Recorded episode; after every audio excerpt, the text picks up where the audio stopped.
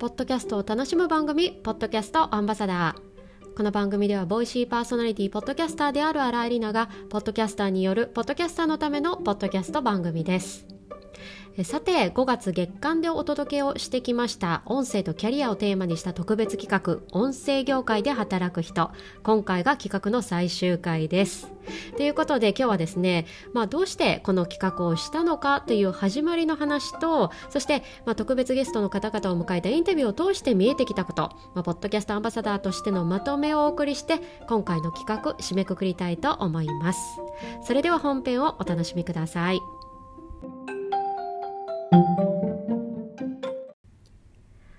さて今回は、えー、特別企画音声業界で働く人こちらの最終回です。で、えー、オープニングでもお話をしたんですがまず、まあ、そもそもこの企画をしようとした理由少し最初にお話ししたいと思います。えー、この理由はですね簡単に言ってしまうと私自身と音声との関わり方の変化が理由なんですね。これ実はツイッターでも発信をしたんですが、私が今どうしてこんなポッドキャストを配信するまでになったのかと言ったところ、実は3ステップあったんです。最初はですね、長年、ポッドキャストが聞くのを好きと言ったところから始まりまして、まあ、次にそれにまあやっぱり関わる仕事をしてみたいなというふうに思うようになりました。で、そこから最後、まあ、配信をするようになったという、まあ、3ステップ、まあ、経緯があるんですけれども、まあ、こういう経緯を経てですね、実は実際に私も今、お仕事としてこの音声業界に関われるようになってきました。なので、まあ、こういったステップを踏んできた私がですね、じゃあ他の方がどうやって、まあ、こう音声を仕事にしてきているのかといったところを実はすごく興味があってですね、それで、まあ、こんな企画をしたといったところなんですね。で、まあ、今回お迎えしたのは3名の方でした。お二人は、えー、音声プラットフォーム Voicy から、そしてお一人は制作会社、えー、 PitPa さんから、えー、来ていただきました。まあ、それこそですね、まあ、こういった音声業界のニュースってよく、まあ、やはり巷でも聞くと思うんですけれども、やはり聞く、まあ、情報というと、例えばその会社のトップの人だったり、社長とか経営者の方っていう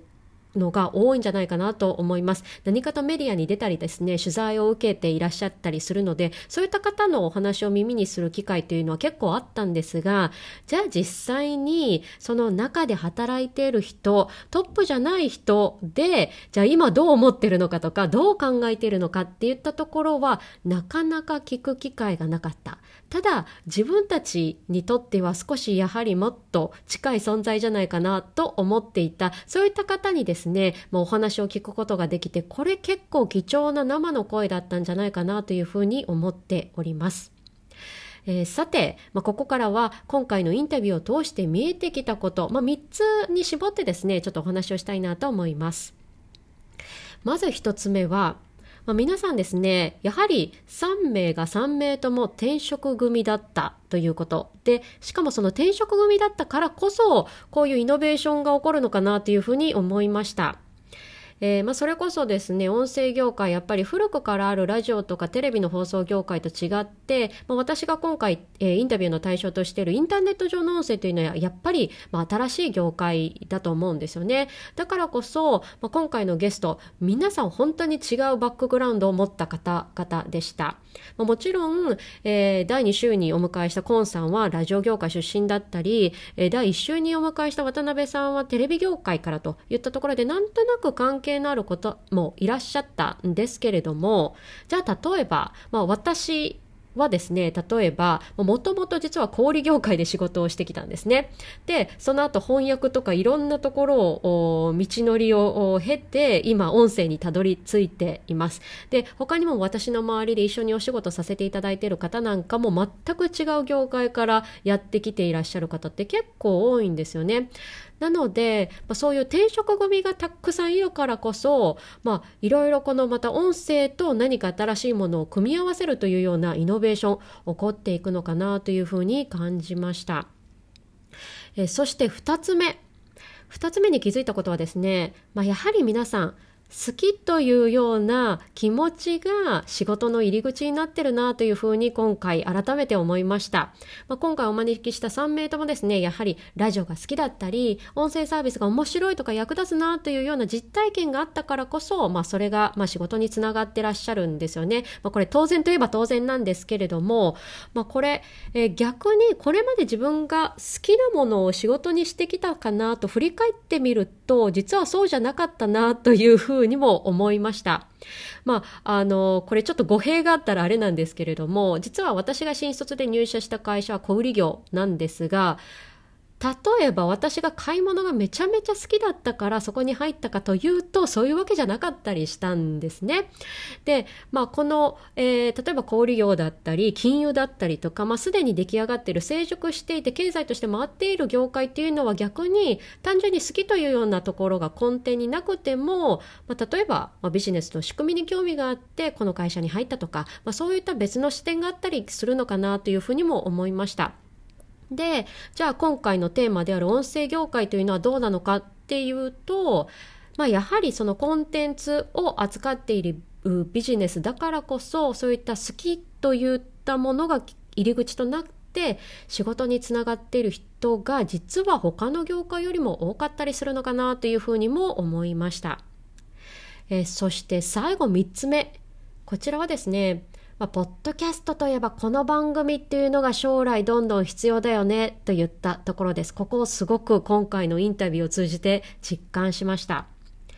まあ、実は今回3名のゲストの方をお迎えしたんですけれども、共通質問をですね、えー、させていただいたんですね。それが、えー、今後この音声業界でが盛り上がるために必要な要素というのはどんなものだと思われますか？という質問でした。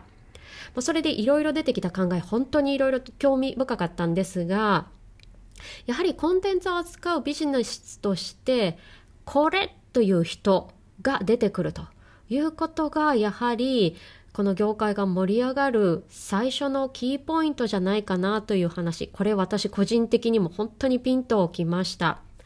えー、これそれこそじゃあ音声業界がまあ盛り上がるためにじゃあ有名な会社が出てくるとか有名な CEO がするというような役割ではやっぱりないんだなというふうにも思ったんですね。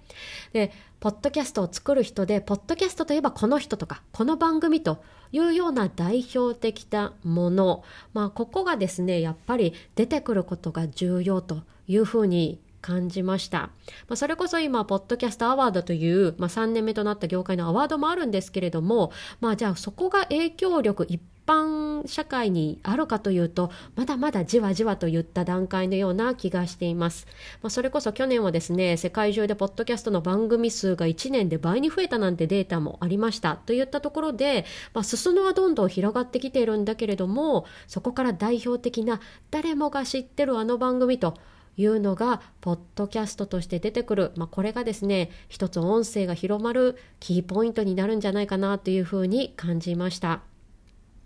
ということで、今回は5月1ヶ月間お送りしてきた音声とキャリアをテーマにしたこの特別企画音声業界で働く人この3つの気づきを通してですねポッドキャストアンバサダー的まとめとしてお送りしたいと思います。